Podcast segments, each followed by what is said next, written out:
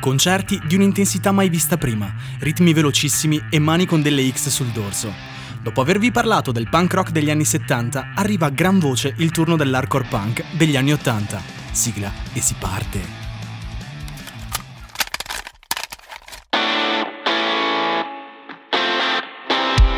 Auditive, oltre i confini della musica.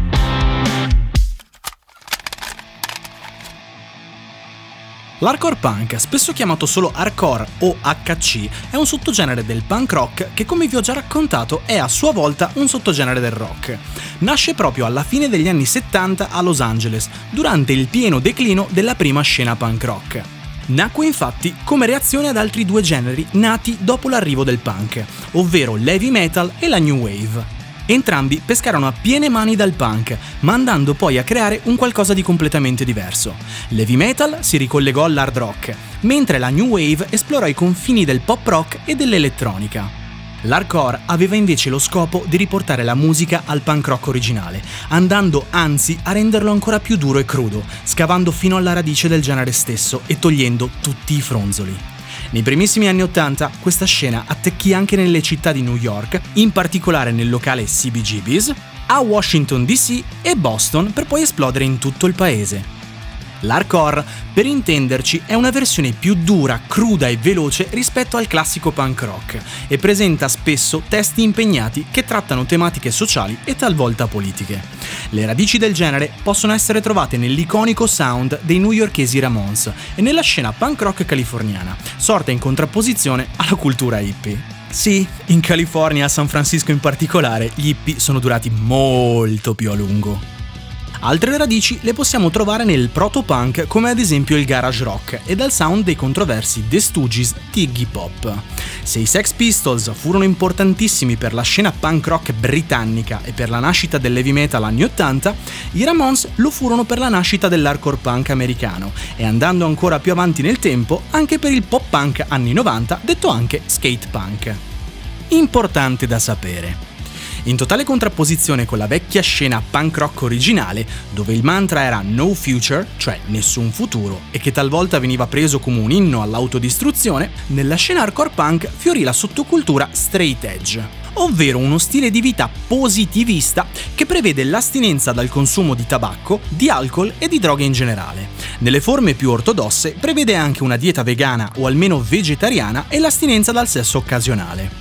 Questo stile di vita alternativo venne teorizzato e messo in pratica per la prima volta nei primi anni Ottanta da Ian McKay, membro dei Minor Threat, band che produsse appunto anche la canzone Straight Edge, dove si canta questa filosofia. La sottocultura straight edge fu la prima e la più moderata, dalla quale poi ne nacquero altre due, ovvero la Youth Crew e la Hardline. La Youth Crew aggiungeva ai dogmi straight edge, cioè non consumare tabacco, alcol e droghe, anche l'avere una dieta vegana o quantomeno vegetariana. Alcune delle band simbolo della Youth Crew sono Gorilla Biscuits, Judge, Bold, Youth of Today, Chain of Strange e Slapshot. L'hardline, ovvero la linea dura, era la più ortodossa di tutte e aggiungeva una ferrea dieta vegana, quindi togliendo anche latticini, uova e miele e aggiungendo inoltre una visione ecologista. Gli adepti sono infatti invitati a consumare esclusivamente prodotti di tipo biologico che non sfruttano l'ambiente, ad evitare di comprare prodotti che sfruttano il terzo mondo come cioccolato, caffè, eccetera, e ad evitare il sesso occasionale e a tenere una posizione anti-aborto. Al giorno d'oggi però pare che abbiano abolito la linea anti-aborto, comprendendo che il Medioevo è finito da un pezzo e che le donne hanno una cosa chiamata tipo... Uh, ah sì, diritti umani. Le band più caratteristiche dell'hardline sono Vegan Reich e Ride. Insomma, come movimento fu una bella reazione alla filosofia sesso, droga e rock and roll delle band heavy e glam metal del periodo e al no future tipico del punk del 75. Gli straight edge erano e spesso sono ancora facili da riconoscere agli eventi HC, in quanto tendono a disegnarsi o tatuarsi delle X sul dorso di entrambe le mani. Ma da dove nasce questa usanza? L'origine di questo simbolo di appartenenza lo si deve a un live che i Teen Idols tennero nel 1980 nella West Coast, più precisamente a San Francisco in un locale che non riesco a pronunciare. All'epoca i membri della band non avevano l'età per bere, che negli USA è di 21 anni, e così lo staff del locale segnò loro entrambe le mani con delle appariscenti X nere per fare in modo che i baristi, vedendole, non servissero loro degli alcolici. Da lì in poi divenne uno dei simboli più distintivi degli straight edge, a livello commerciale, gli anni 80 furono gli anni dei metallari coi capelli cotonati, del pop pieno di sintetizzatori, degli appariscenti e gotici look della new wave e del rap alla Run DMC. L'hardcore punk invece rimase molto più nell'underground, in un sottobosco fatto di locali e radio indipendenti, di eventi autogestiti ed autoprodotti. La scena hardcore, infatti, non amando l'industria musicale, ha da sempre utilizzato un approccio do it yourself, ovvero ha sempre puntato sull'autoproduzione e autopromozione, restando quindi molto più di nicchia anche al giorno d'oggi. Le band quindi promuovevano le loro produzioni economiche, delle sorte di demo tape, composte da poche tracce e per lo più vendute direttamente ai loro concerti o inviate per posta. I concerti venivano promossi tramite riviste fanzine fotocopiate, trasmissioni di radio indipendenti o pirata e con poster affissi anche abusivamente su muri e cabine telefoniche.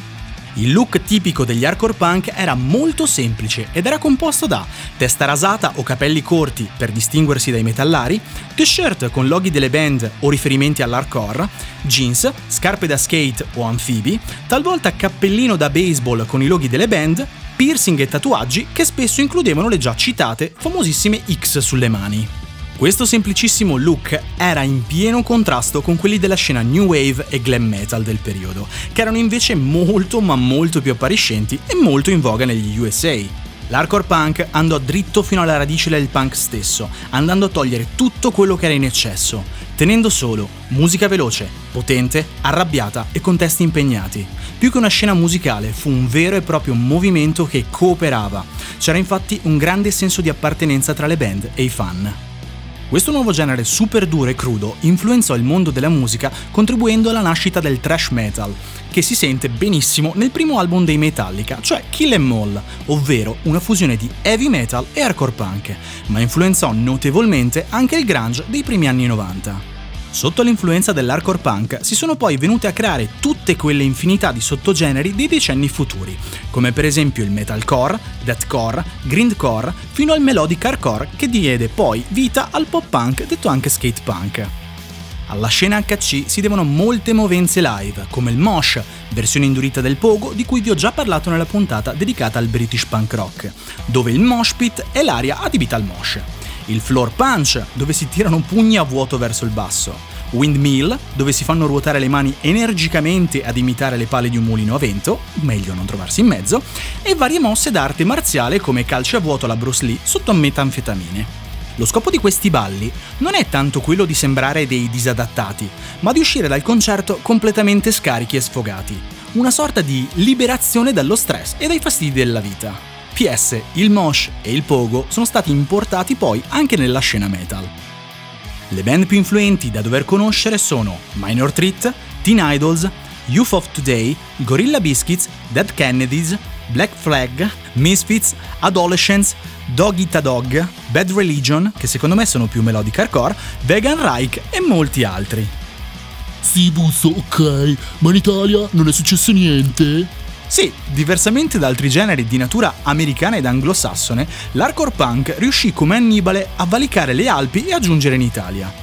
L'hardcore punk, made in Italy, nacque alla fine degli anni 70, ispirato dalla scena americana e britannica, avendo come band di punta Rough Punk, Wretched e Indigesti, e negli anni 80 la sua diffusione contribuì con band come Negazione, The Clean, Raw Power, Peggio Punks, Nero Orgasmo e Kina. Da sapere, l'HC italiano è stato caratterizzato da suoni grezzi e testi politicizzati, che trattavano l'anarchismo e l'antifascismo, ma anche l'introspezione personale. Negli anni 90 il genere iniziò una sua mutazione, mescolandosi a numerosi altri generi come il metal, il funk, il rap e l'alternative rock. Band che presentano influenze hardcore pur non essendolo sono ad esempio Cripple Bastards, Linea 77, After Hours, Subsonica e 99 POS. E qui, come in quasi ogni puntata, arriviamo al declino del genere. Ebbene sì, verso la fine degli anni 80 e inizio anni 90 nacque il movimento revival punk, che creò il melodic hardcore punk, ovvero una versione di hardcore punk addolcita, dato che a livello sonoro il genere si era avvicinato fin troppo al figlio thrash metal. Lo scopo era di riportare l'hardcore alle sonorità del punk rock originale del 1975.